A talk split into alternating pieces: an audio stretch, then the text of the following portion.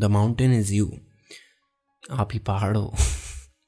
इस बुक की समरी आज हम करने जा रहे हैं। इसे लिखा है ब्रियाना बीस्ट ने। बीस्ट वो वाला नहीं है। W I E S T है। तो कुछ और मत समझ लेना, ठीक है? ये बुक है उन लोगों के लिए जो अपने आप को कोसते रहते हैं। अपने आप पे इतना ज़्यादा टफ हो जाते हैं हार्ड हो जाते हैं कि वो खुद की भी नहीं सुनते। और उनका ये बिहेवियर उन्हें ज़िंदगी में पीछे रख रहा है, आगे नहीं बढ़ने दे रहा है, चीज़ों से मूव ऑन नहीं करने दे रहा है। इस बिहेवियर को ऑथर कहते हैं सेल्फ सेवटाजिंग मतलब खुद को हानि पहुंचाना। सेल्फ सेवटाजिंग जो होता है, वो हमारा एक बिहेवियर होता है, या फिर हमारे थॉट पैटर्न्स होते हैं, जो कि हमें हमारे गोल्स को अचीव करने से रोकते हैं, या फिर हमें हमारी फुल पोटेंशियल तक पहुँचने में बाधा बनते हैं। और ये हमारी अनकॉन्शियस एक्ट्स होती हैं। अनकॉन्शियस ब्रेन प्रॉब्लम्स खड़ी करता है। वही हमारे फेलियर्स का कारण बनता है। वही हमारे रास्तों के बीच का हडल बनता है। सेल्फ सेवोटाजिंग की शुरुआत होती है नेगेटिव बिलीफ से। एक ऐसा पैटर्न थिंकिंग का जो कि हमारे सबकॉन्शियस ब्रेन में उग जाता है या फिर बन जाता है लोगों के कहने से या फिर हमारे खुद के सोचने से। और सेल्फ सेवटाजिंग बिहेवियर कई तरीक़ों से बन सकता है। प्रोक्रेस्टिनेशन से वो बन सकता है, आलस, चीज़ों को टालना सेल्फ डाउट फेलियर की डर से भी हो सकता है। तो सेल्फ सेवटाजिंग का मतलब सिंपल सा ये है कि ये हमारे ही थॉट पैटर्न्स हैं, हमारे ही विचार हैं, जो हमें जीवन में आगे बढ़ने से रोक रहे हैं। हमारा ही ब्रेन है, हम खुद अपने आप को रोक रहे हैं, खुद को हानि पहुँचा रहे हैं। इसको कहते हैं सेल्फ सेवटाजिंग सेल्फ सेवटाज या फिर। अब बात करते हैं 22 ऐसे साइंस के बारे में। साइन मतलब पहचानने वाले साइन, जो होते हैं ना, संकेत संकेत के बारे में हम बात करते हैं। बाईस साइंस में से सबसे पहला है रेजिस्टेंस रेजिस्टेंस कब आता है? जब हम कुछ नया करते हैं। जब हम ऐसा करते हैं जो कि हमारे कंफर्ट जोन में नहीं है। तो हमारा ब्रेन उस चीज़ से फेमिलियर नहीं है तो हमें वो रोकने लगता है। तो सबसे पहला साइन तो यही है कि कोई नई चीज़ हम ट्राई करते हैं तो उसके लिए सबकॉन्शियसली एक रेजिस्टेंस होता है। इसको हम कैसे सॉल्व कर सकते हैं? इसको सॉल्व करने के लिए हमें रीफोकस करना पड़ेगा। हमें क्लियर करना पड़ेगा कि हमें क्या चाहिए और कब चाहिए और क्यों चाहिए। हमें अपने अनकॉन्शियस बिलीव को पहचानना होगा, जो कि हमें आगे बढ़ने से रोक रहे हैं, जो कि हमारे लिए रेजिस्टेंस क्रिएट कर रहे हैं। और फिर उन बिलीव्स को एलिमिनेट करना है नए बिलीव्स के साथ। दूसरा क्या है? हिटिंग योर अपर लिमिट जब हम अपनी लिमिट्स के ऊपर जाने लगते हैं तो अनकॉन्शियसली हमारा दिमाग क्या कहता है? अरे, ये क्या हो रहा है? ये क्या है? क्यों हो रहा है? मैं तो इतना कर ही नहीं सकता। कुछ इस तरह के थॉट्स आते हैं ना। जब हमारा ब्रेन इस तरह से रिएक्ट करता है, तब कई सारी प्रॉब्लम्स आ सकती हैं। जैसे कुछ लोगों को फिज़िकली पेन होता है। एक्नेज आ जाते हैं हेडेक होने लगता है। शरीर में थकान हो जाती है, वगैरह वगैरह। और कुछ लोगों को इमोशनली ये चीज़ें अफेक्ट करती हैं, जैसे रेजिस्टेंस अभी देखा एंगर गिल्ट या दर्द तो ये चीज़ें भी जब हम अपनी लिमिट से ऊपर जाते हैं, तब होती हैं। इसको सॉल्व करने के लिए अपर लिमिट को सॉल्व करने के लिए हमें धीरे धीरे अपने आप को आगे बढ़ाना है। हमें बड़े बड़े चेंजेस एक साथ नहीं करने हैं। हमें धीरे धीरे से एडजस्ट करना है अडेप्ट करना है। अपनी लिमिट को धीरे धीरे पुश करना है। तभी हम अपने ब्रेन को समझा पाएँगे कि ठीक है, हमारी बेस लाइन धीरे धीरे बढ़ रही है। हम अचानक कुछ नहीं भी नहीं कर रहे हम अचानक कुछ भी नहीं कर रहे ठीक है? तीसरा है अप्रूटिंग अप्रूटिंग में हम क्या करते हैं कि हम अपने आप को खिलने का मौका नहीं देते। उग तो चाहते हैं, लेकिन खिलने का मौका नहीं देते।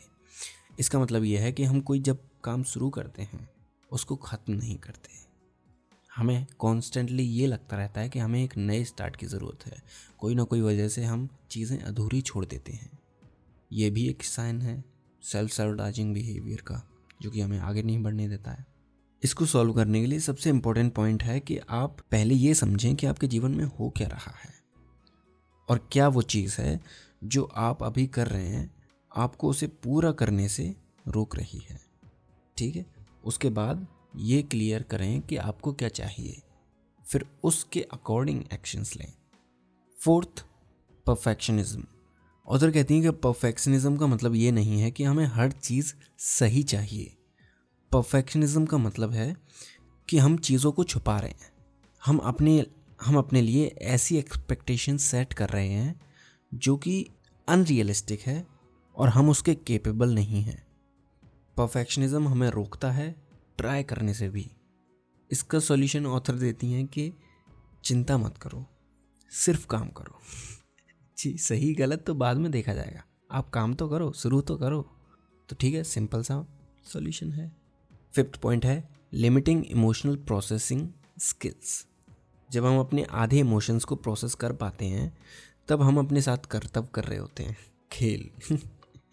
और ऑथर कहते हैं कि हम इसी की वजह से आउट ऑफ़ द वे जाने लगते हैं, जिसमें हम चीज़ों को अवॉइड करते हैं, ऐसे सिचुएशंस को अवॉइड करते हैं जो कि हमें अनकंफर्टेबल फील कराएँगे और फ्रस्ट्रेट करेंगी। और साथ ही साथ कि जो हमारी इनेबिलिटी है इमोशंस को प्रोसेस करने की, उसका ये भी मतलब है कि हम उन इमोशंस के साथ फंसे हुए हैं। हम रुके हुए हैं गुस्से के साथ, उदासी के साथ। क्योंकि हमें ये नहीं पता कि उनको अपने जीवन से निकालना कैसे है, उनसे दूर कैसे होना है। उनको ख़त्म कैसे करना है? जब हम अपने आधे इमोशंस को प्रोसेस कर पाते हैं, तब हम अपनी आधी ज़िंदगी जी रहे होते हैं। ये बहुत ही ज़्यादा इंपॉर्टेंट लाइन है। तो इसको एक बार और सुनते हैं। जब हम अपने आधे इमोशंस को प्रोसेस करते हैं, तब हम अपनी आधी ज़िंदगी जीते हैं। इसको सॉल्व करने के लिए क्लियर करें कि क्या हुआ है। दूसरा, कि जो आप फील कर रहे हैं, उसको एटलीस्ट एक्सेप्ट करें वैलिडेट करें। अगर आप पहचान रहे हैं तो उसको फील भी कीजिए। आप रो भी सकते हैं आप, आप आपका शरीर सेक भी कर सकता है थरथरा भी सकता है काँप भी सकता है। और आप इसके लिए जर्नलिंग भी कर सकते हैं। आप एक ट्रस्टेड फ्रेंड के साथ बात कर सकते हैं और उसे बता सकते हैं कि आप कैसा फील कर रहे हैं। ठीक है? अगला है जस्टिफिकेशन जस्टिफिकेशन में क्या करते हैं कि हम हर चीज़ को जस्टिफाई करते हैं। क्यों हुआ? किसकी वजह से हुआ? और ये सिर्फ़ तब होता है जब नेगेटिव आउटकम्स आते हैं। जैसा हम चाहते हैं, वैसा हमारे साथ नहीं होता। तभी हम चीज़ों को जस्टिफाई करते हैं। जैसे कि मैं सुबह नहीं उठ पाया क्योंकि अलार्म नहीं बजा, क्योंकि मैं अच्छे से सो नहीं पाया था पिछली रात तो हम चीज़ों को जस्टिफाई करने लगते हैं। हम चीज़ों को ऐसे जस्टिफाई करते हैं जिससे कि हमें उस मोमेंट में अच्छा लगे, ना कि ऐसे कि हम अपने आप को रिफ्लेक्ट करा सकें अपने खुद के फेलियर के बारे में। जब हम ऐसा करेंगे, तब हम अपने लॉन्ग टर्म सेल्फ के बारे में सोच रहे होते हैं। हर चीज़ का जस्टिफिकेशन देना, दूसरों पे आरोप डालना और खुद की गलतियों को ना पहचानना, ये भी आपको बहुत ज़्यादा रोकेगा आगे बढ़ने से। इसको सॉल्व कैसे करेंगे? अपने आउटकम को मेज़र करें, उसको पहचानें। अगर आपके साथ वैसा नहीं हुआ जैसा आप चाहते थे, कोई बात नहीं। गलतियों को ढूंढें और उसमें इम्प्रूव करें और रेगुलरली ऐसा करें। सातवां है डिसऑर्गेनाइजेशन जब हम अपने ज़िंदगी को, अपने जगह को जहाँ पे भी हम रहते हैं, उसको अनअरेंज रहते, रहने देते हैं और माइंडलेसली कहीं पे भी चीज़ें कुछ भी फेंक देते हैं, तब हम क्या कर रहे होते हैं कि हम अपने इन्वायरमेंट में डिस्ट्रैक्शंस क्रिएट कर रहे होते हैं। एक ऐसा क्योस जो कि हमें अनकॉन्शियसली अफेक्ट करता है डिस्ट्रैक्ट करता है।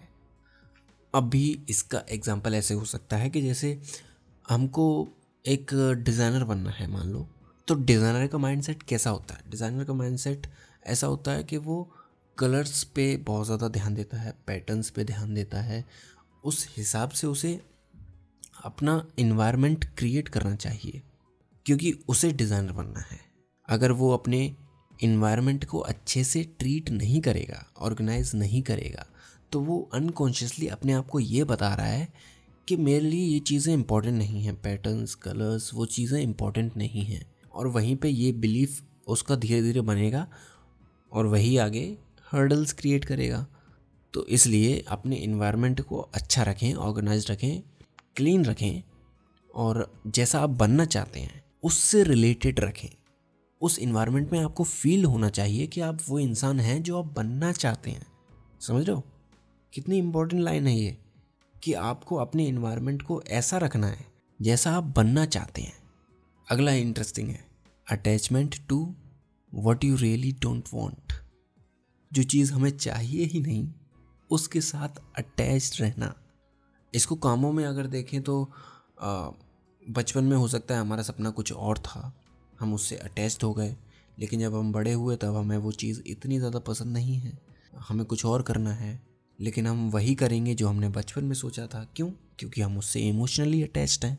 इसको सॉल्व करने के लिए क्या करें? सबसे पहले तो आपको एक्सेप्ट करना होगा। आपको ये एक्सेप्ट करना होगा कि आप वो चीज़ नहीं चाहते। इस उम्र में इस लाइफ के स्टेज में आपकी पसंद अलग है, आपकी ज़रूरतें अलग हैं, आपकी प्रेफरेंसेस अलग हैं तो इन चीज़ों को एक्सेप्ट कीजिए कि क्या है रियली में।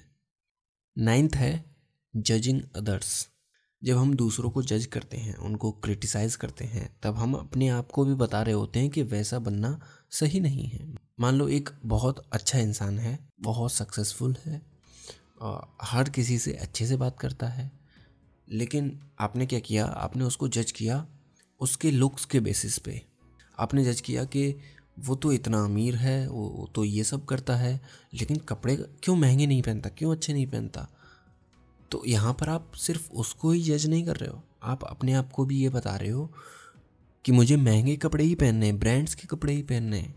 मुझे ऐसे कपड़े पहनने हैं जो कि दूसरे देखें मुझे और अप्रिशिएट करें उसको। कुछ इस तरह से हम अपने आप के लिए भी लिमिट्स सेट कर रहे होते हैं। और फिर ये बिलीव्स हमें फिर आगे जाके रोकते भी हैं, हमें डिससेटिस्फाइड फील कराते हैं। हमें आगे नहीं बढ़ने देते मूव ऑन नहीं करने देते। समझ रहे हो? इसका सॉल्यूशन क्या है?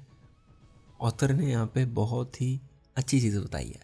यहाँ पे लोग ऑथर कहती हैं कि लोग कहते हैं कि हमें सबसे पहले खुद से प्यार करना होगा, दूसरों से प्यार करने के लिए। सबने सुना है ये। लेकिन वो कहती हैं कि हमें दूसरों को प्यार करना होगा, खुद से प्यार करने से पहले। क्योंकि जब हम दूसरों को प्यार करेंगे, तभी हम सीख पाएँगे कि हमें खुद से प्यार कैसे करना है। इमेजिन करो कि आपका सबसे प्यारा इंसान इस दुनिया में कोई भी हो सकता है। माँ बाप भाई बहन दोस्त गर्लफ्रेंड बॉयफ्रेंड कोई भी, जिससे आप सबसे ज़्यादा प्यार करते हो। अगर ठीक उसी तरह आप अपने आप से प्यार करने लगो तो ज़िंदगी कितनी बदल जाएगी। माँ, अरे भाई साहब, इतना बड़ा हो गया ये एपिसोड और अभी तो बहुत कुछ है इस बुक में। लगता है इस एपिसोड को यहीं पे ख़त्म करना पड़ेगा। चलो, कोई बात नहीं। देखते हैं अगले एपिसोड में कितना कवर अप कर पाते हैं हम। अगर ज़रूरत पड़ी तो उसके अगले एपिसोड में भी कवर करेंगे। होली आने वाली है तो सभी को होली की बहुत सारी शुभकामनाएँ।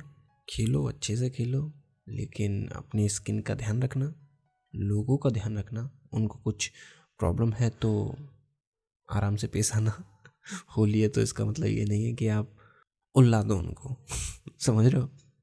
हमारा नया podcast it's not mythology launch हो चुका है। अगर आपने अभी तक नहीं सुना है तो आप जाके सुनिए फीडबैक दीजिए, और फाइव स्टार रेटिंग भी। थैंक यू अगर आपको हमारा पॉडकास्ट पसंद आता है तो प्लीज़ जिस प्लेटफॉर्म पर भी आप हमें सुन रहे हैं, उस पर एक फाइव स्टार रेटिंग देना ना भूलें। तो ठीक है हैप्पी होली, मिलते हैं अगले एपिसोड में, तब तक के लिए अपना ख्याल रखें और सीखते रहें।